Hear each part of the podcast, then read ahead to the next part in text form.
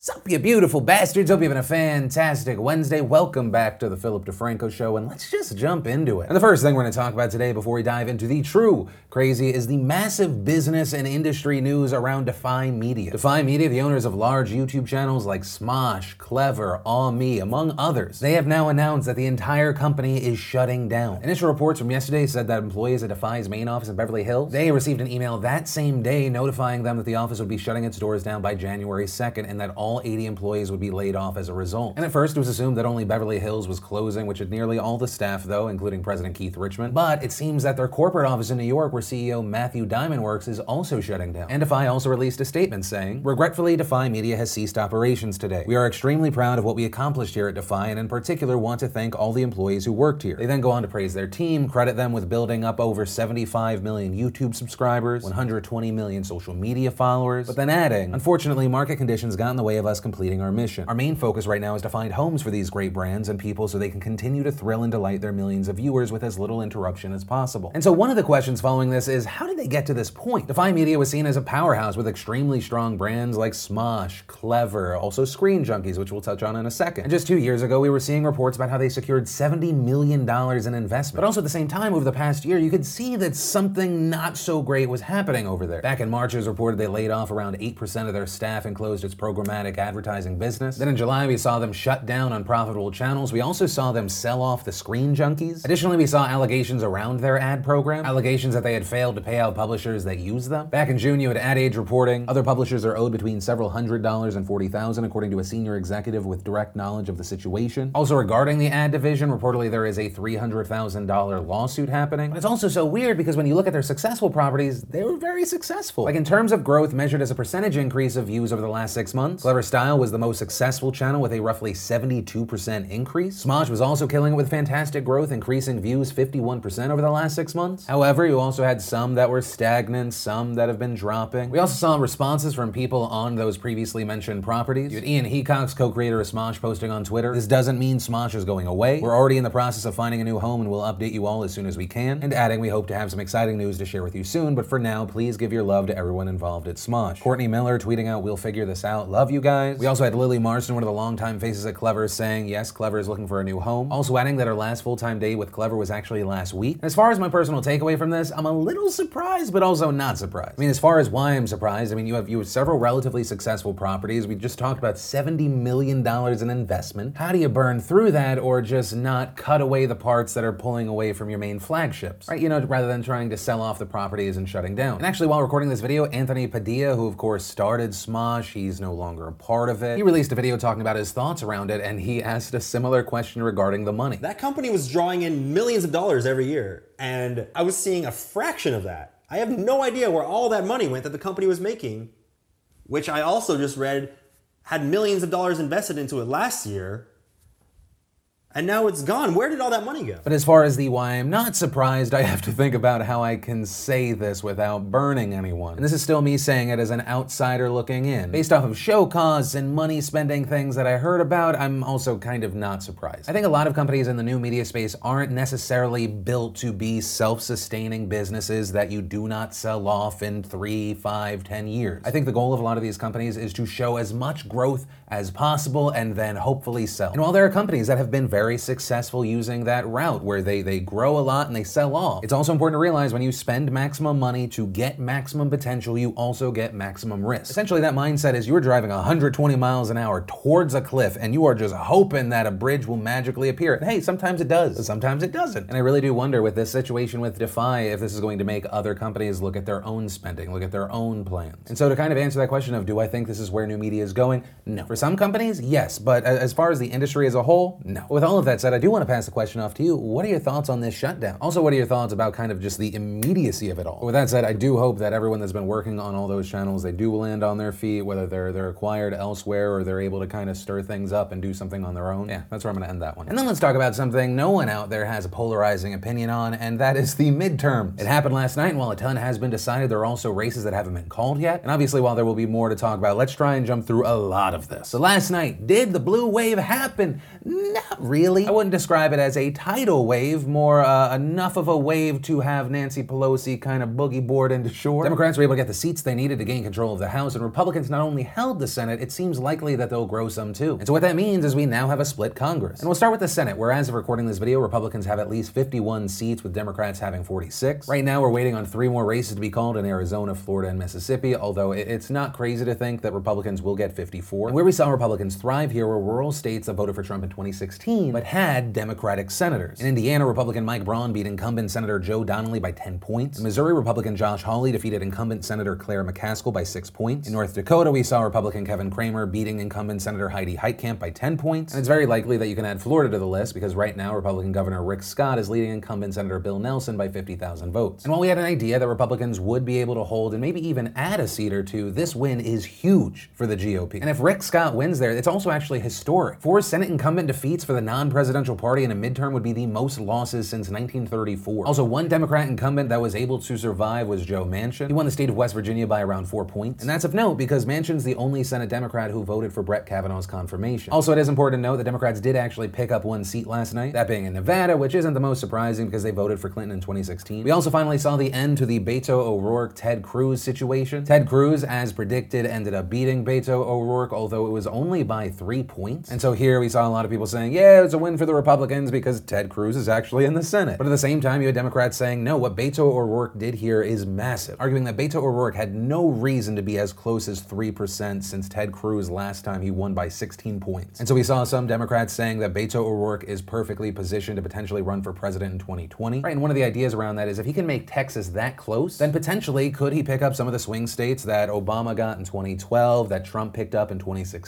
But a big point I want to hit on here is we literally just had the midterms. There are some races that aren't done. Uh, we'll, we'll, we'll get to that eventually. We'll talk about that soon. But also, once again, it really needs to be hit on on how important it was for Republicans to maintain the Senate and possibly even grow. I mean, with a Republican majority like this, it means that Republicans are going to be able to confirm dozens of Trump's federal judges over the next two years. And getting conservative judges on the bench has been a major priority for Republicans, and because they're not so close to 50, they can probably go a little more conservative. And then we look at the House of Representatives. As of this morning, Democrats have control of 223, while Republicans have 199. But that still means that as of right now, Democrats have flipped 32 seats, while Republicans have only flipped five. And as far as the reason for these gains, many experts have been pointing to the suburban areas, places that analysts have been referring to as the Romney Clinton district. Right, these places outside of major cities have voted for Republican presidential candidate Mitt Romney in 2012, but also voted for Democrat Hillary Clinton in 2016. And over the last few years in these areas, we've seen voters becoming more moderate. Now, as far as what Democrats could do with this new control over the House, uh, it's going to be interesting. I mean, as far as what this means for Trump, uh, not a shocker. This isn't going to be great news for him. Although I think you could argue yes and no. Depending on what we see over the next two years, it's not crazy to think that Donald Trump will very successfully campaign against the House. I mean, we've seen presidents in the past successfully campaign against Congress as a way to get reelected. But on the not so great side for Trump, the House has subpoena powers. House committees have the authority to summon individuals and organizations to testify or provide documents under penalty of perjury. So, for starters, the Democrats could definitely go after Trump's tax return. And in fact, back in October, Nancy Pelosi said it would be one of the first things on the agenda. Also, it wouldn't be a crazy thing to predict that Democrats might subpoena Trump officials to answer questions about controversial policies. Right, things like the sending of troops to the U.S. Mexico border, child separation, the White House response to the killing of Jamal Khashoggi. But at the same time, I really don't expect Trump to cooperate. And if anything, I think he sees this as just another fight, which I think he's going to be happy to go into because he's even said that he thinks that his base loves it when he fights. And I think he is correct when he says that. And in fact, this morning we saw President Trump tweet If the Democrats think they are going to waste taxpayer money investigating us at the House level, then we will likewise be forced to consider investigating them for all the leaks of classified information and much else at the Senate level. Two can play that game. Which I will say, uh, personally, I, I, love that tweet because I get what he's saying, kind of threatening there, but also at the same time, it sounds like uh, the Democrats are going to waste a lot of money, so we are too. And also, remember how I said that Donald Trump, I think, could successfully campaign against a Democrat majority? During a press conference this morning, he hit on that, talking about the potential for bipartisanship, but that subpoenas could mess everything up. And, and then he said this I think it's very inappropriate.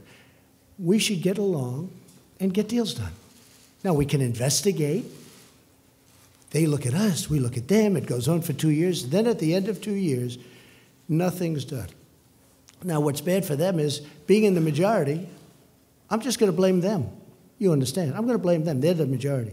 Honestly, it makes it much simpler for me. But that said, we can move to governor. There were 36 gubernatorial seats on the ballots last night, 26 held by Republicans, 9 by Democrats, 1 independent in Alaska. And as we talked about on Friday, these races were even more important than normal because governors elected this year have veto power over congressional maps. Right in those congressional maps, they're going to be redrawn after the 2020 census. What we ended up seeing is that Democrats were able to flip eight states their way, while Republicans, as of right now, haven't been able to flip any, but I say as of right now, because as of recording this video, they're saying Alaska and Georgia, it's too close to call, although it is leaning in the favor of the Republicans. And while I think the Democrats are still hurting from losses like that of Gillum in Florida, this is a net win for them. In addition to other things, it essentially means the Democrats have more state power to fight back against Trump. We also had those attorneys general races that we were talking about last Friday. And as we said there, there were eight races to keep an eye on, seven that could flip Democrat, one that could flip Republican. And what we ended up seeing was that the one race that could flip Republican, that was the race in Minnesota, actually didn't flip. The Democrat there, Keith Ellison, ended up winning by four points. And of those seven states that could have flipped Democrat, we saw three flip,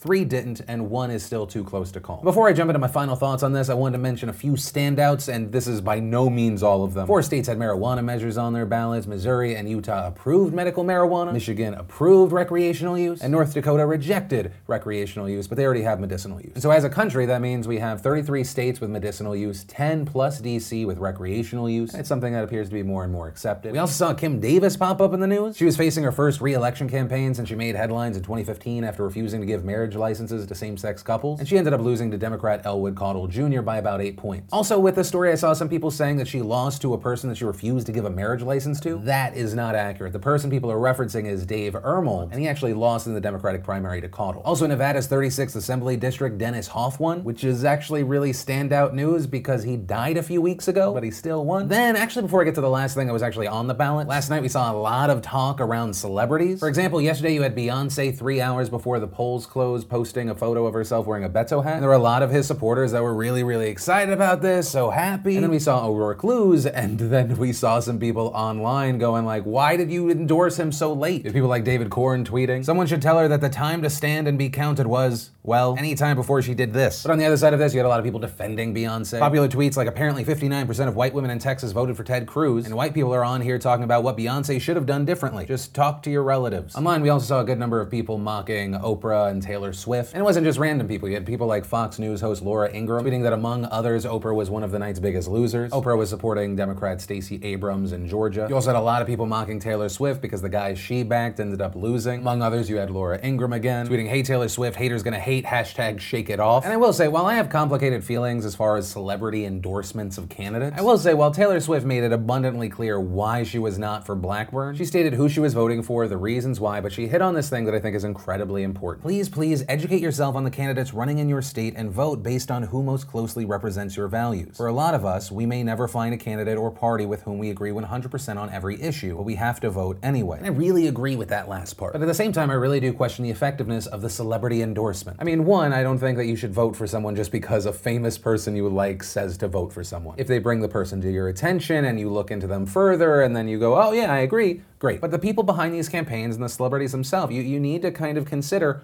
are you just going to ramp up the base that you're going against? Especially since, I mean, when we talk about celebrity endorsements, a lot of the ones that we talk about, it's going towards the Democrat. And a common narrative is you have all of these millionaire elitists trying to tell you who to vote for. And I'm not saying these celebrities don't have the complete right to do so and they should completely stop. I just, I question the effectiveness. And I'm aware that I could be completely wrong on this part. For me, it's more of a, a personal feeling. And because we're talking about feelings, it, it's one that you personally might not have. And the last one I'll mention, and once again, by no means all of the ones that mattered. Florida voted for and passed Amendment 4, which is massive. And it's an amendment that when it goes into effect, there should be around 1.5 million more eligible voters in Florida. And that's because if you were convicted of a felony, but you've served your sentence, including fines, probations, and parole, you can now vote, asterisk, but not if you were convicted of murder or sex offenses. Right? So there's still levels to acknowledge there. And so, of course, this was massive news. But with all of that said, as far as my final thoughts here, if you were someone that was hoping that thanks to whatever happened in these midterms, that things were going to calm down, you are going to be so sad. You should not be surprised if the next two years make the last two years seem like child's play. You should expect things to get very aggressive and for a lot of things to happen very fast. And actually, while having to put in an update here, Attorney General Jeff Sessions, who of course famously recused himself from the Russia investigation, which has been a massive thorn in the side of Donald Trump, is now officially out, and it's been announced that Matthew G. Whitaker will be taking his place. And so now you have people very concerned because, among other things, Matthew Whitaker wrote an op ed for CNN last year titled Mueller's investigation of Trump is going too far. And that's the person that will now most likely be overseeing the Mueller investigation. Because the only reason Rod Rosenstein had been overseeing it was because Sessions recused himself. So, of course, now what is top of mind is what is going to happen to Rosenstein, what happens to the Mueller investigation, what does Trump do, what do Democrats in the House do with their newfound power. So there's that part of it, and then looking to 2020 without even knowing who the Democrats are going to try and put up. Looking at last night's numbers, I think gives us a lot of insight, but we get even more insight if we look at some of the states that Trump flipped in 2016. And specifically, what I'm talking about there is Florida, Pennsylvania, Ohio, Wisconsin, and Iowa. When we look at the numbers across Senate, House, governor races, there, there are things that, that should get the Democrats excited. Right? Things like Scott Walker losing in Wisconsin, but at the same time, they should be concerned about the margins, what their candidate can possibly do in these places. How will public opinion change over the next two years? What will the narrative be over the next two years? There's a lot, and it's going to be a fascinating and exhausting thing for everyone to watch. But with all of that said, I do want to pass the question off to you. What are your feelings about last night? If you feel comfortable, let me know where you politically stand. How do you feel about how the House and the Senate and any of the stuff turned out? I'd love to know why you feel like that. Any and all things, let me know in those comments down below. And that's where we're going to end today's show. And remember, if you like this video, you like what I try and do here, hit that like button. It helps support the show. Also, if you want more, hit that subscribe button. That way, new episodes of the show pop up in your subscriptions, which actually, if you did miss either of the last two shows, you can click or tap right there to watch those. But with that said, of course, as always, my name's Philip DeFranco. You've just been filled in. I love yo faces, and I'll see you tomorrow.